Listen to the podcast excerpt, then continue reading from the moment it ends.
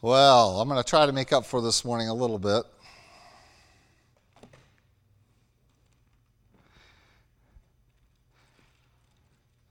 We were having a little discussion afterwards, and David assured me that as long as people aren't getting up to leave, I have not hit the threshold yet of how long I can preach. Um, but I think that in America that's not true because we would never get up and leave. We just don't come back. And so maybe tonight it tells me the threshold is starting to be reached. but uh, tonight we want to look at Samson, and uh, we articulated some of explaining why he needed to come and why his is a unique judgeship.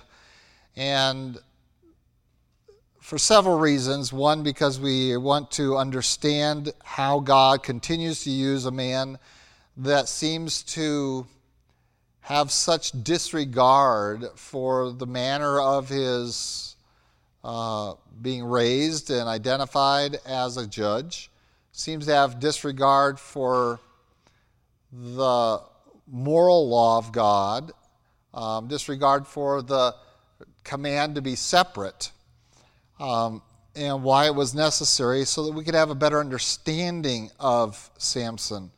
Um, he is perhaps one of those, probably the biggest character in the Bible that we have a real love hate relationship with him. We just, we don't like how he lived, we don't really like how he died either.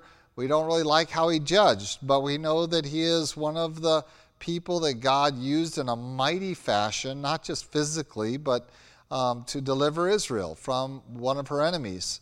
And I think we have, as I shared last week, have forgotten how deplorable the circumstances were that he was engaged in, that they could not, even with a great hero, a great champion, could not raise up an army.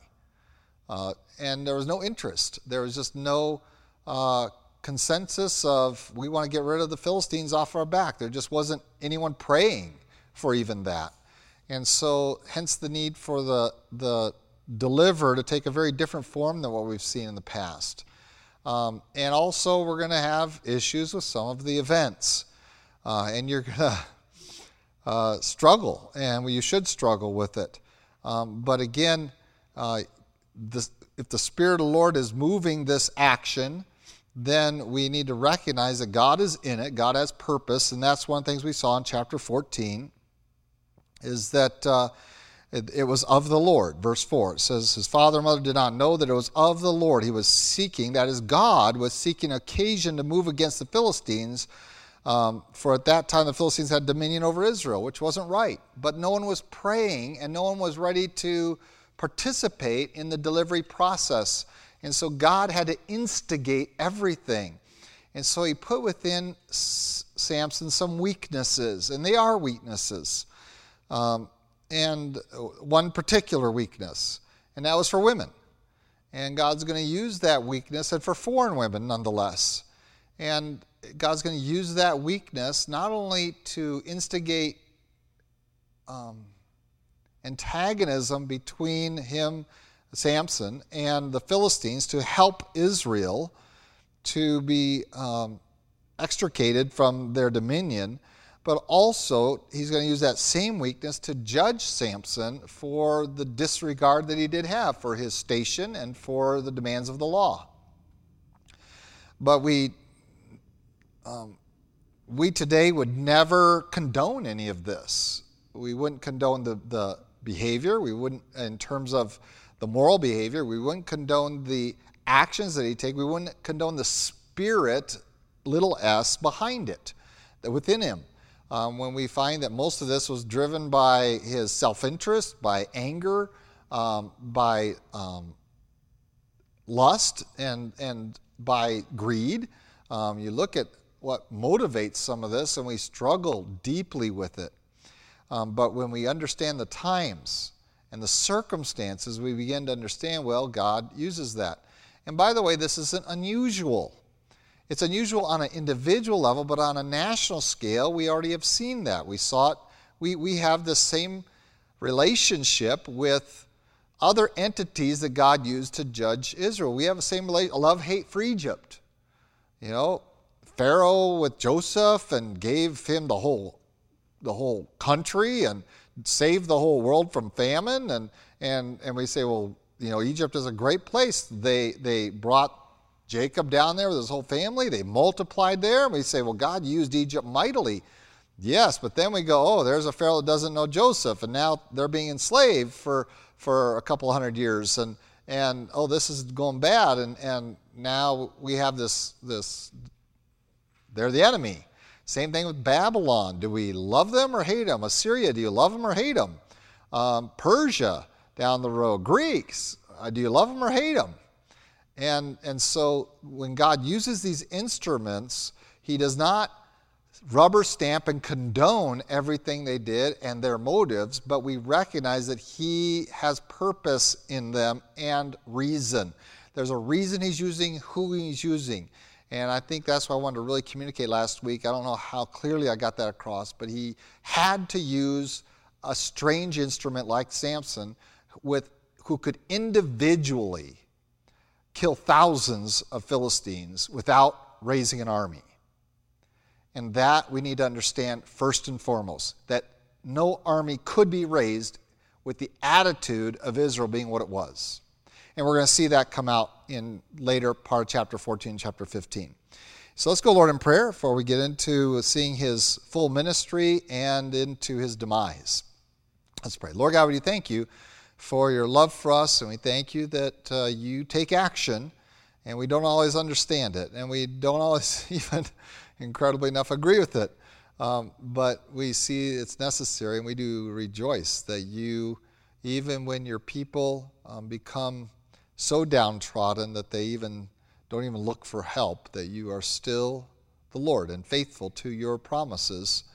Um, and Lord, we thank you for that, that even when we are downcast, when we aren't really looking where we should be looking and asking for what we should be asking, that you are still um, on the side of the believers. And we pray that uh, we might be uh, careful not to create the environment that would necessitate the raising of such one as Samson.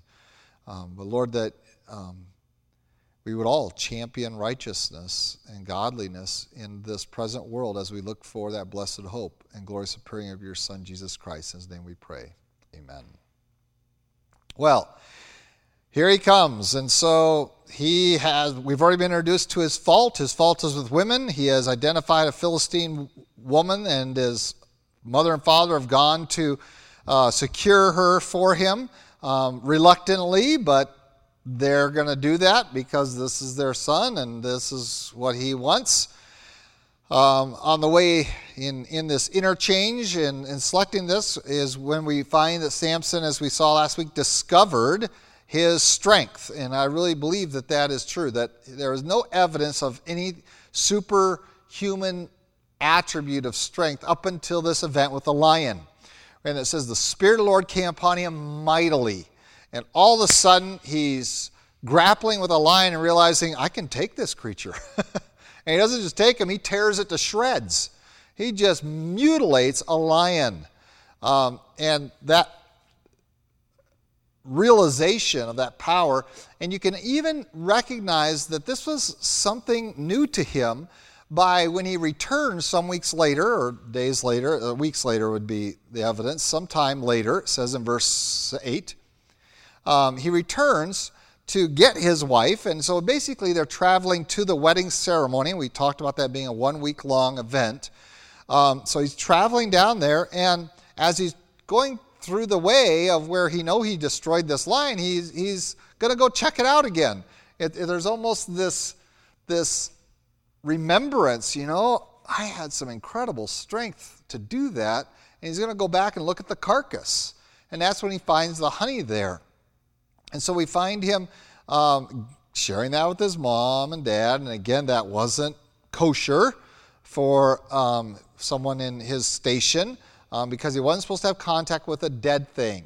He could kill things, but we're going to find all through here that he has almost constant contact with dead things. He, it's one of his weapons of choice later on. Um, and so he is violating that. It should be no surprise to you how this story ends by how it begins. He has violated the separation from the Gentiles by choosing a Philistine wife. he has violated his Nazarite vow by handling this honey within the carcass of a dead animal, uh, which he's not supposed to be near. He's not supposed to handle that. Um, he's going to later on uh, also engage in some things that he shouldn't be, and then he's going to be using the jawbone. That means it's a carcass laying there of, of, a, of a, a mule, donkey, ass. He's going to take that jawbone, and that's what he's going to use as a weapon. Again, violating, shouldn't have contact with dead things. Um, it shouldn't surprise you that before the end of this story, it almost presages it, that he's going to be in trouble by breaking the very last evidence of his Nazarite vow, which is no razor shall touch his head. That means not just his hair, but his beard too. So if you think of Samson with long hair and no beard, you got the wrong guy. This guy would have had never shaved, ever. Okay, and I'm pretty sure he even he was older by now and he would have had a full beard even pretty long. And so we have him coming upon the, this lion's carcass, violating it, and he's intrigued by it. It so intrigues him that he's going to use that very event as the riddle at the wedding. And so they're going to make a wager, and uh, they've you know, remember he's surrounded by Philistines. This is a Philistine wedding. Here are three Jewish people at a Philistine wedding. They have provided everything else. They have provided even his companions. Um, his best man, he didn't choose them, he, or you might have known him, but it was all provided by the Philistines. And so um, it says that, uh, that when he arrived, that they um, brought him 30 companions in verse 11. When they saw Samson come for the wedding, they brought him 30 companions. So He's surrounded by Philistines. And again, God is in this. He is trying to set up antagonism. He's trying to set up a fight. He is, he is, he is baiting it. He, he, and here he is. He's got these 30 companions that are all Philistines at his Philistine wedding. The only Hebrews there that we can see are his parents and himself. And he comes in um, with the riddle, and because Seven days is a long time, and so to pass the time, he poses a riddle. They put a wager on it, of course. You guys are mostly familiar with all of this um, for linen garments. So if you bring me a change of clothing, um, so we're asking for two things linen garments and a change of clothing. So basically, a full set outerwear and innerwear. Um, 30, and so there's 30 of you, so I'll have to pay each of you, but each of you have to pay me. So he could walk out of the wedding with 30 outfits. So he wouldn't have to buy clothes for a long time. You know, he would never be seen at Old Navy because he would be fully dressed for a long time with 30 changes of clothing. Um, that might seem like not very much to us um, because we have something called closets. Um, but back in the day, uh, that was substantial. You were considered extraordinarily wealthy if you had that many sets of clothing. And the idea that he would have to pay this kind of a debt um, isn't lost on us because we're like, well, what if he loses? Of course, um, they do something that uh, we're familiar with. They use his wife, and this is his wife at this point, not his fiancee. This is the wedding ceremony. They are considered wed from the first day on. Even though it has, doesn't complete it till the seventh day, from day one of that, they are considered husband and wife. And so um, throughout this course, they then go to his wife, and all through the passage is going to be referred to as his wife. Not as the woman he was going to marry, but as his true wife. And legally it was. And they're going to use her, and they use they do not uh, uh, entice her, they threaten her. And you might say, if you didn't know the end of the story, you might say, well, this kind of threat, all she has to do is tell her husband that they threatened her. And in fact, that's all that she would have had to do if she'd known what no one else knew. No one else but Samson knew Samson's secret, and that is his incredible strength. If she had known what she was capable what he was capable of doing, she would have had nothing to fear from these 30 men, correct? And that's why later on, when we get to Delilah, they don't come to Delilah and threaten her because what can they threaten her with against Samson? All she would have to say is, Samson, they threatened me, and he'd rip them to pieces with anything handy a rock, a piece of bone, a stick, you name it. He'll just rip them apart with his bare hands if necessary. He'll pick up the whole building and throw it on them. Literally, he could do that. And so Delilah could not be threatened into this, and so she was enticed by a lot of money. They're going to offer her gobs of money. But no one knew how strong Samson was at this point. And so they come to her um, in verse 15, and it says, um, On the seventh day, they said to Samson, Entice your husband that he may explain the riddle to us, or else we will burn you and your father's house with fire. Have you invited us in order to take what is ours? Is that not so?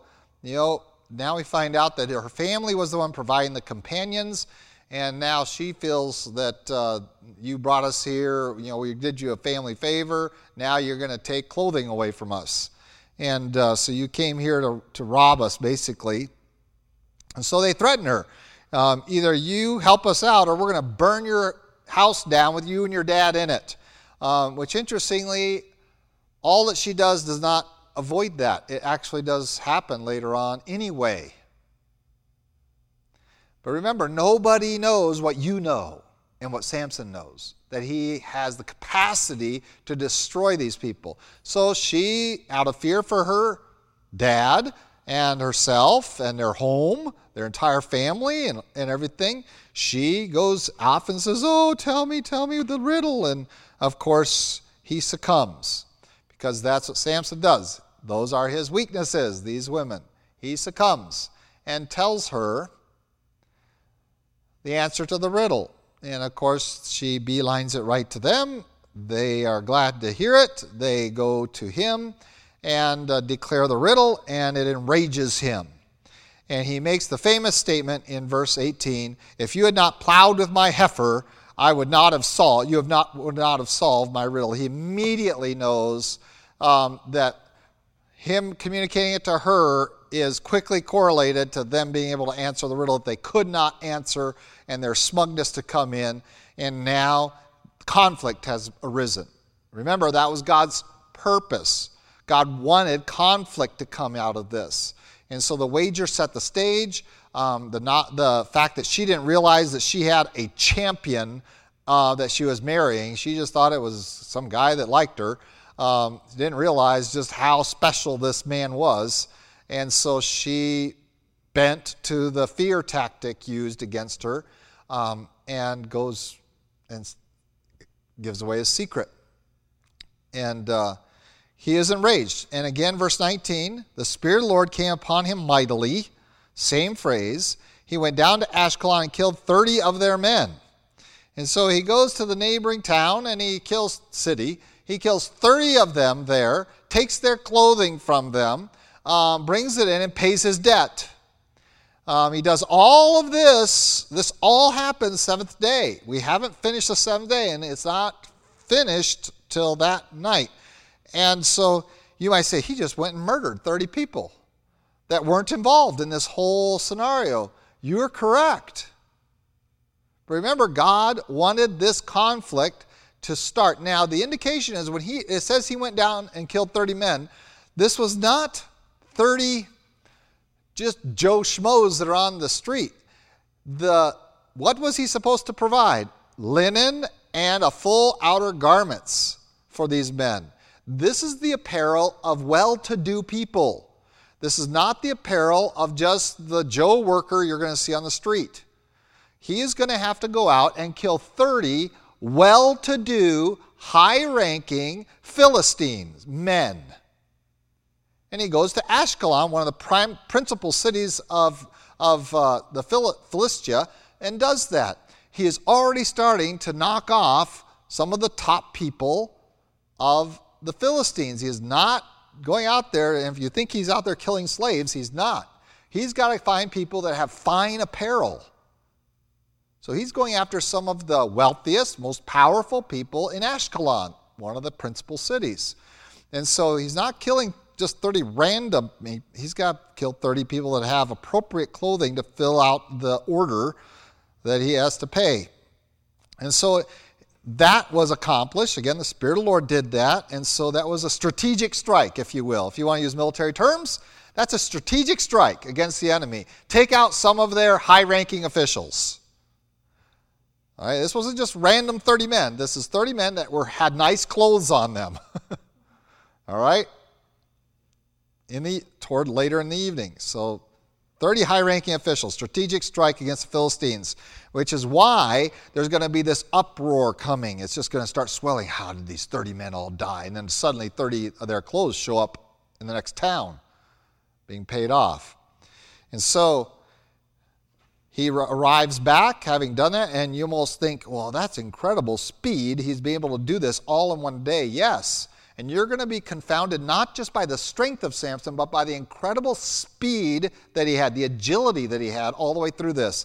We often think it was just, just strength that God gave him. No, it was a physical prowess in every category. The guy is going to chase down how many foxes? 300 foxes. Try catching one. The guy is going to catch hundreds of foxes in one day. All right? That's not strength, that is incredible speed and agility. So get the idea of Samson being this lunkering guy like this out of your head. It's not who he was. This was not physical prowess that he possessed by lifting weights and by being a massive person. This was supernatural capacity the Holy Spirit gave him. So that when his wife looked at him, she didn't look at him and say, I think you could take these 30 guys. No, there was nothing in him physically that made her think that. And that's why, even with 30 important men in Ashkelon dead, no one thought, oh, Samson probably did that. They will later on when they find out his secret, but right now it's still a secret. So there's nothing necessarily pointing to Samson doing it. So he runs. He goes home. He's mad. He stomps off before the final consummation of his marriage. And a horrible thing was done at the end of the chapter. His wife was given to one of the companions. Remember, he didn't choose the companions, they were actually friends of the family.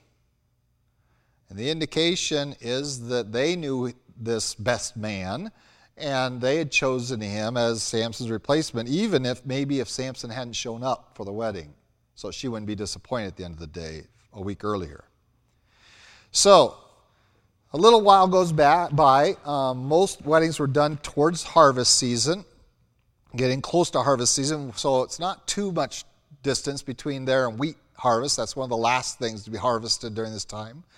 And so, um, harvest season comes, and Samson's like, um, I left my wife back there. I'm actually married.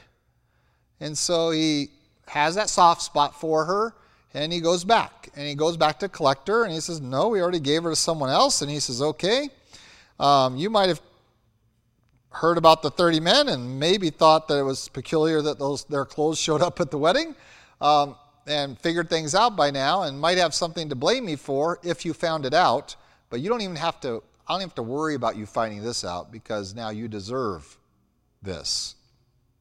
And then he went out and caught the 300 foxes, um, tied their tied torches to the pairs of tails, and so two foxes trying to run two different directions. And so all we have here is 150 uh, weapons used to burn down their fields, their vineyards, their buildings, everywhere these foxes went. They were not running sanely, they were not patterned. There was no way, and, and that it was just a random firestorm. Wherever these guys are going, and they can't, they're not thinking, hey, let's run to the river. No, they're two different animals, so they can't do things independently, and they're not even thinking about the other one. If you've ever dealt with an animal caught in something, they just aren't rational. And they, they, they're just going to, ah, they're even going to strike out at, at, something trying to help them. So you have to be very careful.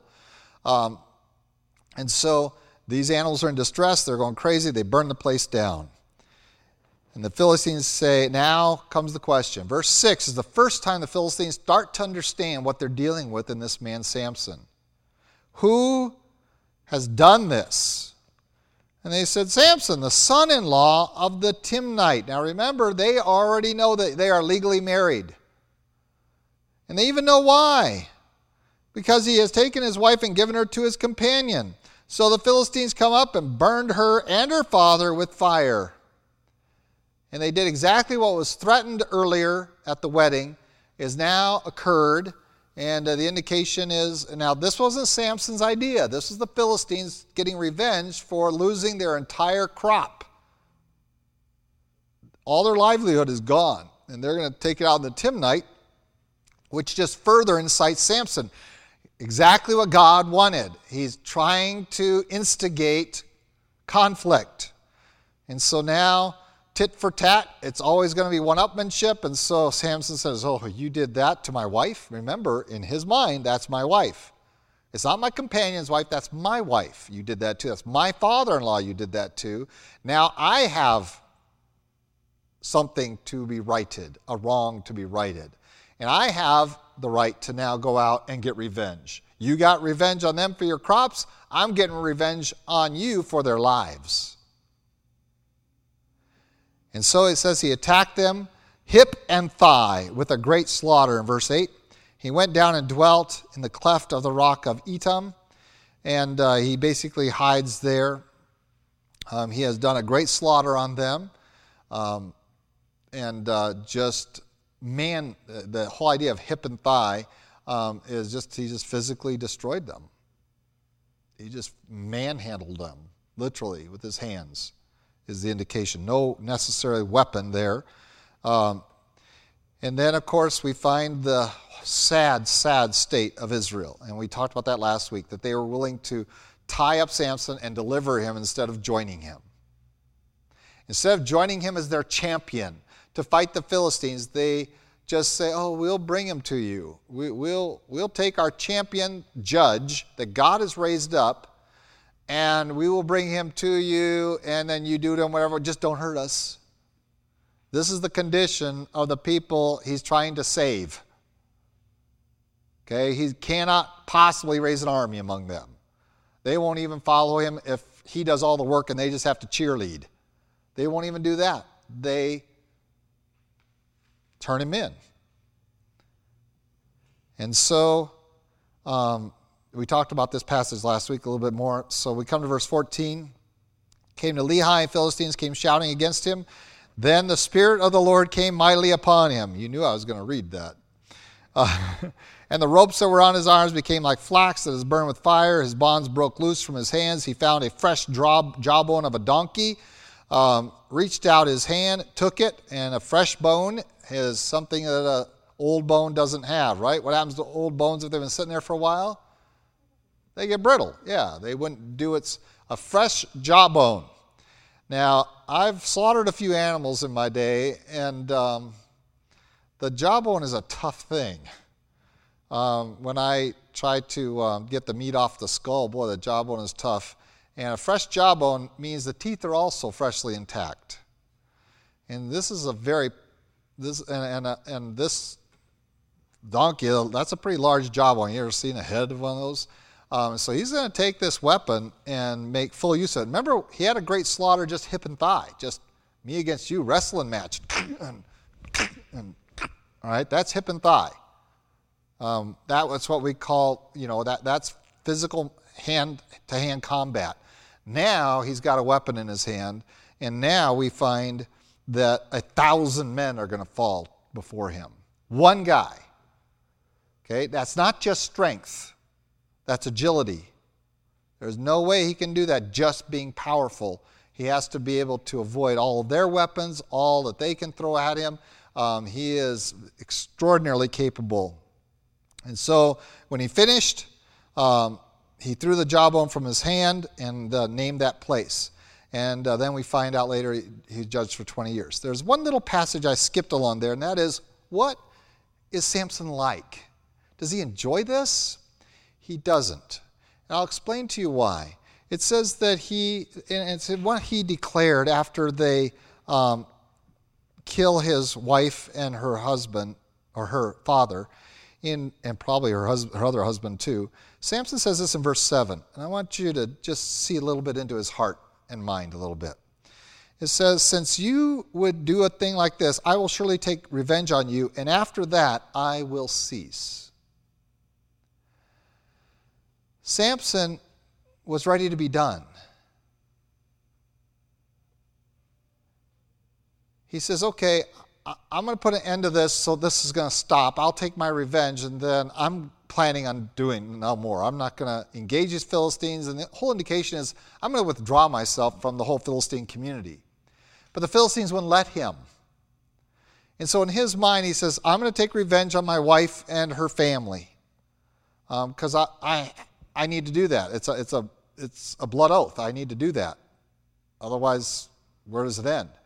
And so, but in his heart and in his declaration is, when I'm done with that, I'm done. I'm done with the Philistines. But the Philistines weren't done with him, and they went and chased him. You see that? They went and found him. And they went to the people and said, either you turn him over or we're going to destroy all of you. And they say, okay, he's right over there. We'll go get him. They bring him down. And then again, he picks up this weapon, and the Spirit of the Lord comes upon him. But recognize that this is something he was seeking after. Uh, I don't think there was anywhere in here he was seeking after this. God was creating these conflicts um, to do his work against the Philistines. And so now we've got a thousand plus dead. Um, and uh, we have God giving, granting him one encouragement. And I want you to notice this. He is doing the work of the Lord. And the Lord wants to remind him of this. And so he's sitting there and he cries out to the Lord. Finally, someone's crying out to the Lord. No Israelites are. Lord, save us. Here is Samson crying out to the Lord. In verse 18, he became thirsty, cried out to the Lord, said, You give me this great deliverance by the hand of your servant, and now shall I die of thirst and fall in the hand of the uncircumcised? And so God does something that we have seen God do before. He just makes water come where it wasn't there before. And says, God split the hollow place that is in Lehi, and water came out, and he drank, and his spirit returned, and he revived. And so, uh, again, there is another place name based upon Samson's life. And for 20 years, he's going to now engage the Philistines. And God here comes along and having a whole chapter filled with his slaughtering Philistines, recognize that once the Spirit of the Lord leaves you and your work is done, you're still just a frail human. And Samson acknowledges that. I'm going to die of thirst here. I'm going to pass out, and then the, circum- the Philistines are going to come in and do their worst to me, and I'll be so weak from thirst I can't defend myself. He still has physical limitations. God recognizes that and provides a source of encouragement to him. And that you're doing my work, I'm going to provide for you. My spirit will come upon you when you need to do battle. Don't stop and I will provide even supernaturally for your needs.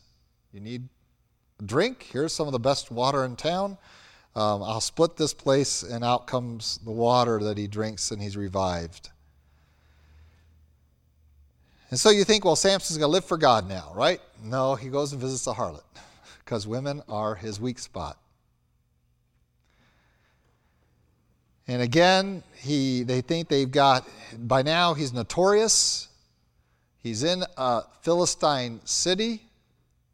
He um, is well noted, easily identified. Um, they sneak up on him, they're going to kill him. Um, and of course, he gets up and just walks out. They can't stop him. And on the way out, he destroys the defenses of a city. The city gates are the primary defense of the city. And he says, I'm going to, and he takes them right off. It's just almost incredible to think about what he is able to do here. Um, these are usually massive things that are intended to withhold an assault of an entire army, and he picks them up on his shoulders and carries them up the hill and dumps them up there. And is communicating something to them. There is no defense against me. You Philistines have nothing that can stop me. Nothing. The most potent defense of your city, your city gates, um, that are designed to handle an army, can't stand against me. And so we have that knowledge now. The Philistines realize we're dealing with something out of the ordinary here. This is not something any man can do. Goliath couldn't have done this. He's going to be later on, but no normally strength man could do this. And so um, now we come into his third woman, Delilah. And so, why does he tell Delilah? He's already figured out, should have learned the lesson from his wife. You let go a secret to her, it's going to bring trouble. And so he has learned. And again, the, the, the indication is that he is wooing, courting Delilah. He is wanting to make her his wife. Um, that's his, his, his, his uh, plan, it seems like. Uh, whether he's sworn that off or not, it, it seems that he has uh, uh granted that. And it becomes not known to the lords of the Philistines. And of course, they're going to uh, entice her to give them the secret. And of course, every one of us will give you 1,100 pieces of silver. This isn't just 1,100 pieces of silver, this is 1,100 pieces of silver from every lord of the Philistines. This is a fortune they are offering Delilah. Overwhelming fortune. She would probably end up being the wealthiest woman in Philistia by the time this is over. She will be because they are going to pay her because she is going to do what they ask her to do, and she will do it successfully, and she will be one of the wealthiest of Philistia from this point on. And she will probably die with Samson in the Colosseum, being one of the wealthiest there. And of course, she begs, and Samson's learned his lesson. He tells her a lie. She proves that she can't be trusted, and he wakes up and, and he is able to wreak havoc on the Philistines. Um, so the secret wasn't known. We come in verse 9. Secret wasn't known. Verse 10. Please tell me. Oh, oh, girls can do this, can't they? And so he tells her another lie. He broke them off his arms like a thread, didn't work. And so again, cry, cry, cry. He tells her another lie, three lies. Doesn't work again, but he's getting closer. Now it's involving his hair. He doesn't tell her to cut it, he tells her to weave it into a new loom while he's asleep. This guy's got to sleep like a log to have his hair woven in, to be tied up in his sleep. This guy sleeps really soundly to have these things happen to him. And of course, he breaks through every time and they're incapable of doing it. And then verse 16 is the key. And it came to pass when she pestered him daily with her words and pressed him so that his soul was vexed to death. Proverbs, and I, this needs a whole sermon on itself for the gals, okay? Proverbs says, better to live on the corner of a rooftop than with a contentious woman. Gals, you may not be the strongest sex. You may not, maybe not be physical prowess, but you have a capacity to control men and you know it. And this is how you do it. And my, I challenge my daughters read through the Bible and find out all the things men do to keep their women happy and quiet. And it's horrible. And it starts right off where sin starts. Adam eats a piece of fruit because he loves his wife. He knows it's disobedient. He knows it's death. He knows. But she ate it. She offers it to him, and he says, Well, it's her God. She's right here, and I'll eat it. And it just goes from there. Why does a man, a godly man like Abram, take Hagar? To make his wife happy. Why did Jacob take the two other women? To make his wives happy. You go right through the scriptures and you say, why, why, why? And over and over again, what you'll find is that too many times, too many times, this is the reason godly men do bad things, is to make a pestering wife happy. And so when the Bible says so you when a man has found a wife, he's found a good thing, it is true if you found a good wife. And that's why Solomon's mom says, find a virtuous woman. Oh, please find a virtuous woman. Why? Because she has the capacity to control her husband without strength, just with words and attitude to make him miserable. And look how miserable he is. He hasn't even married this girl yet. And he's He's, he is vexed to death. He would rather die than hear her whine one more day. And in fact, when he gives up the secret, that's exactly what he is offering to do. He is offering to die to keep her happy, to keep her quiet. He is willing and rather die because as soon as he gives up his secret, he's a dead man walking. He has too many enemies.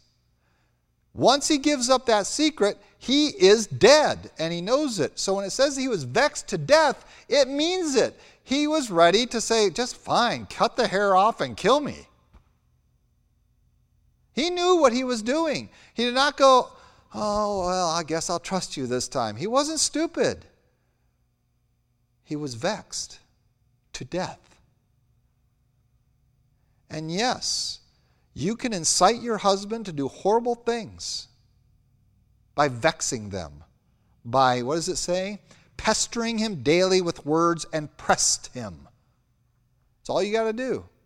And I've seen some gals in this church, not in this church now, thank the Lord, pester their husbands to do horrible things, including leave this church. But some even worse than that. And they know it. They're pushing his buttons and they know it. And then it gives them the power, and they know that too. And that is an unsubmissive woman.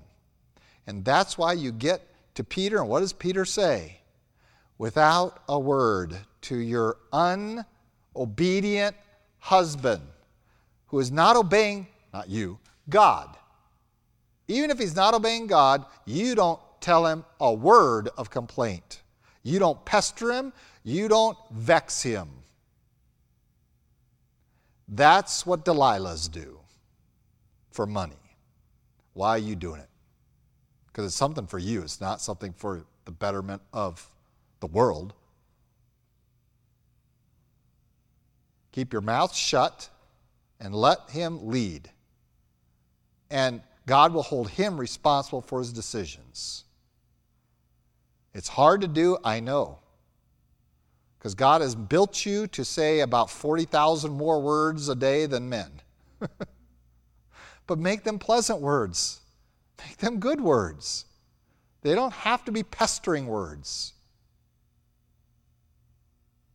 And so, yes, he isn't tricked into doing this. He knows the score, and he is ready to pay that price.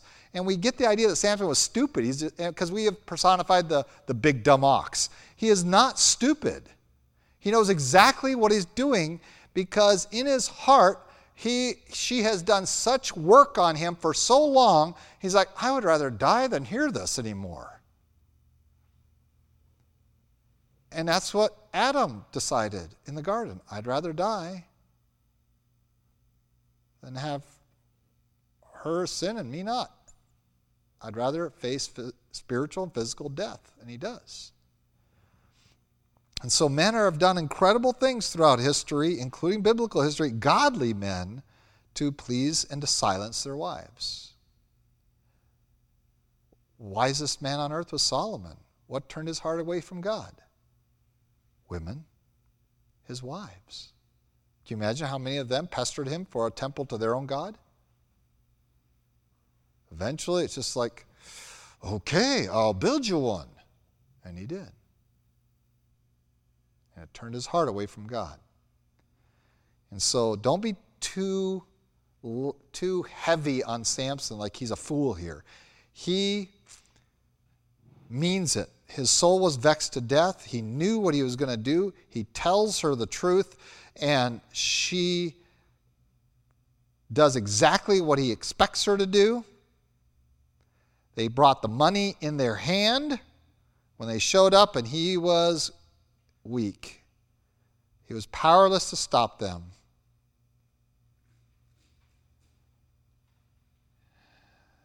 And the sad part in verse 20 is he did not know that the Lord had departed from him.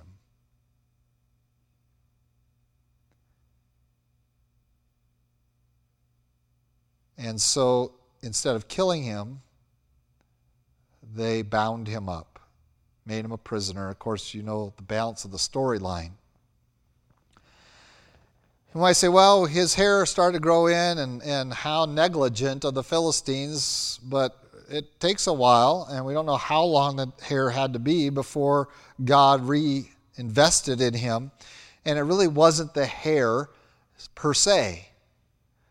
What was it that then God says, I will bring my spirit upon you again? It was his prayer. Look at verse 28. Samson called to the Lord, saying, O Lord God, remember me, I pray. Strengthen me, I pray, just this once, O God, that I may with one blow take vengeance on the Philistines for my two eyes. He is not fighting for his wife. He's not fighting for justice. He's not fighting for Israel. He's fighting still for revenge because that's the character he is. And that's what makes Samson tick. But that's the way God built him for this very reason. And so we don't like it that he doesn't say the right things at the end, but he's asking God, he's humbling himself before God because God has humbled him. And so 3,000 men are there watching him on the roof. There are more than that, but 3,000 are on the roof. They are sure to die. If he accomplishes what he has asked God to allow him to accomplish. Takes hold of the two middle pillars, supported the temple, one on his right and the other on his left. Asked God to let him die with the Philistines. And that is an interesting statement. Remember, he wanted to die. He wanted to die before he told Delilah about his hair. I think he was honestly disappointed the Philistines didn't kill him, just blinded him and made him a slave. He was ready to die. And now he's asking God again, just let me die with these people. I don't want to go on without seeing. I don't want to be blind judge any for you. Let me die. And so God fulfills both requests. The temple fell on the lords, and all the people were in it. He killed more in his death than he had in his life. Not just 3,000, there was 3,000 on the above him seated. That's how big this temple was. If you don't think they built buildings this big back then, they built buildings this big back then. Trust me, we've seen a few of them. You know, they're amphitheaters that hold tens of thousands of people. This is their main temple. They bring him in. And uh, so he kills more at his death than he did in his life. But remember his purpose.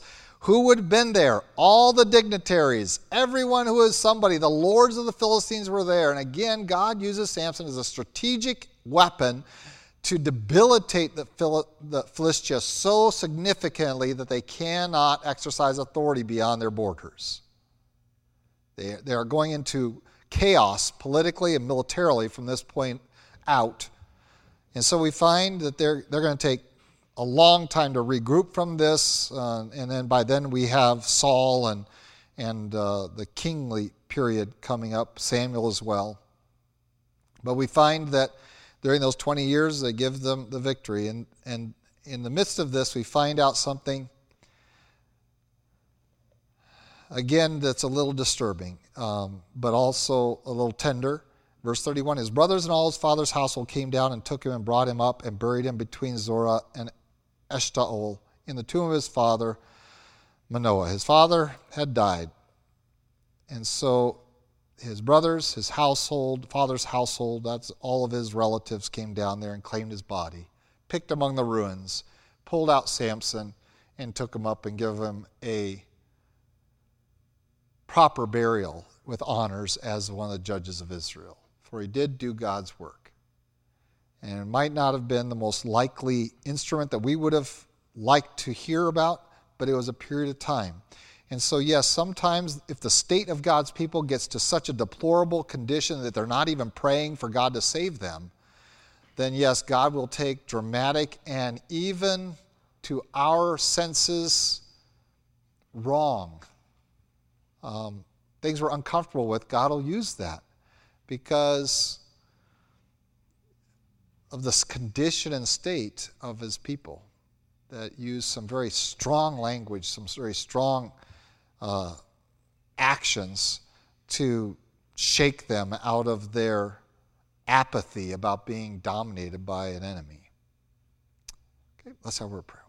Lord God, we do thank you again and again for your work amongst us. And um, we recognize the reasonableness of it, um, even as we shudder sometimes at the facts of it.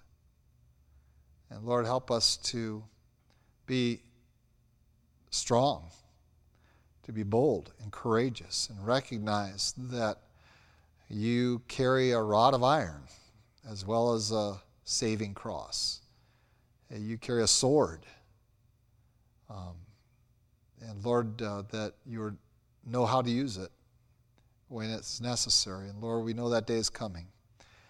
But today, we pray that we might walk in your truth.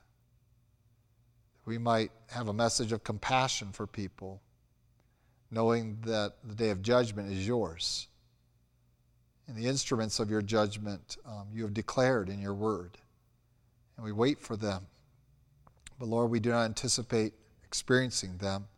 Nor, Lord, do we want to become complacent and just be satisfied to tolerate and to even sometimes enjoy the domination that we see of Satan and the world in your church. Lord, help us to be ready, to be called, when called upon, to be part of your army and not